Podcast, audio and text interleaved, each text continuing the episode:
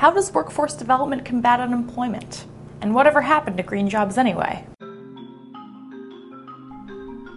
From the University of Chicago's Harris School of Public Policy, this is Chicago Policy Radio.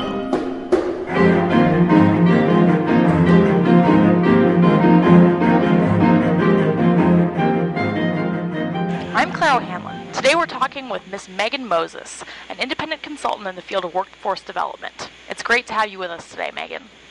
It's great to be here. So, I'm confused. What issues does this whole idea of workforce development encompass, and why is there an interest in doing it? Sure. Um, well, workforce development really provides programs and resources for individuals um, to t- obtain the skills that they need in order to get jobs in today's economy.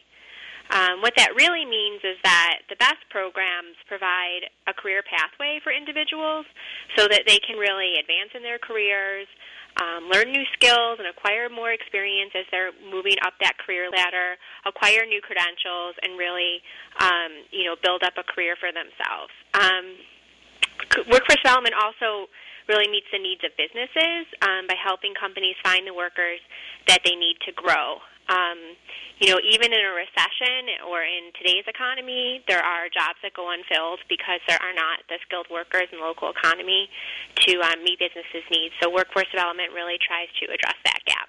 So, there, so it's basically a mismatch between mm-hmm. what jobs are available and what kind of skills workers need to have. Exactly. So, let's say I'm an unemployed, disadvantaged worker. Um, what would I expect out of a well designed workforce development program?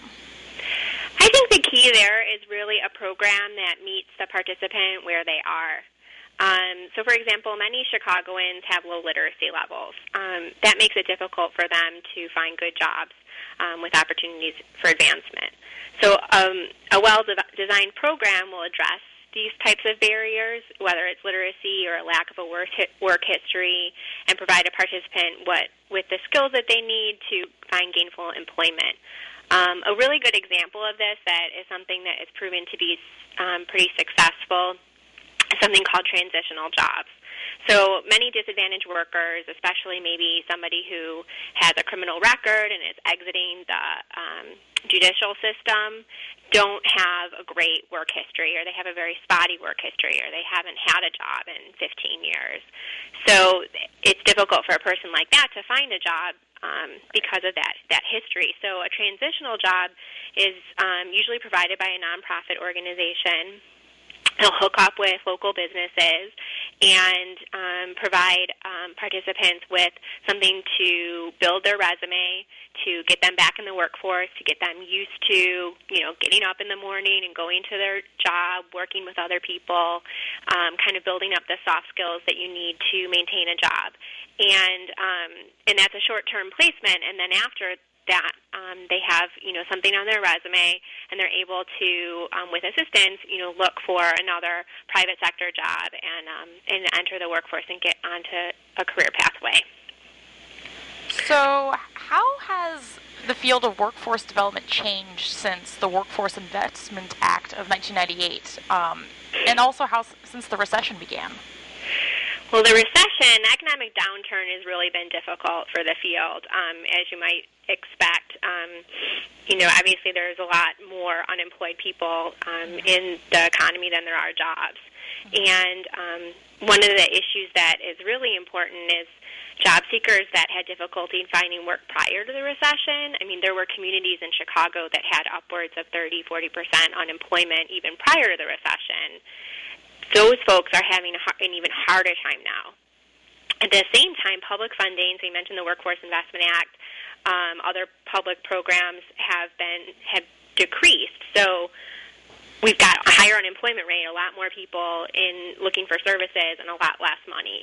Um, so that's kind of been the biggest challenge, I think, of the recession. Um, people are, you know, coming into workforce centers and really staying you know, quote unquote, in the system for longer than um, than they would have previously because it's really difficult to find them um, gainful employment. So the national unemployment rate has dropped from about 10% at its, at its recession peak in late 2009 to about 8.3% now. Do you think workforce development has played a role in this, and what kind? Hopefully, hopefully a positive one. Um, workforce development, as I mentioned in the beginning of this interview, also focuses on the needs of businesses. Mm-hmm. So, as I said, even in a recession, there are jobs that go unfilled because of a skills mismatch right. um, between what employers are looking for and the skills that the unemployed have.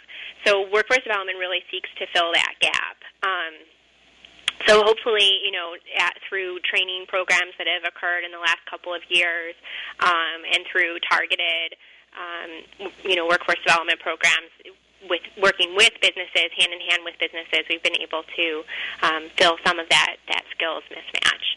I first started hearing a lot about uh, workforce development in terms of green jobs uh, as provided through the American Recovery and Reinvestment Act uh, for the stimulus package. So, have green jobs actually played out as a force in workforce development? Yes, I think that they have. Um, the American Recovery and Reinvestment Act provided a lot of funding to um, to kind of get the market going. Um, so an area where that um, played out was in the retrofitting of buildings to make them more energy efficient. So this might be homes, businesses, government buildings. Um, I think what's happened is that um, you know that was a kickstart, but there's a lot of um, of growth that still needs to happen. I think that you know, this market isn't going to develop overnight. Um, so one of the challenges for workforce development has been um, kind of a timing issue. You know, we um, receive funding to, from the Recovery Act to train people for green jobs, and that training is underway.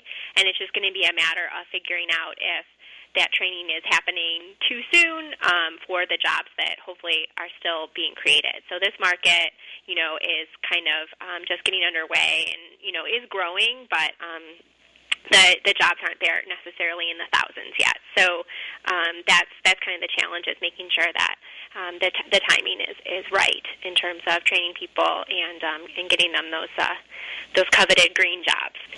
So, what can policymakers do to help workforce development efforts succeed? I think that um, you know there there's a lot of different things that um, that can happen. I think flexibility in funding sources is helpful to local governments and to local nonprofit organizations to be able to tailor programs to what their local population and their businesses need. Um, I think um, focusing on, I mentioned career pathways, so really providing policies and funding that focus on getting people not just um, an entry level job, but the skills and the um, credentials that they need to be able to move up in those jobs.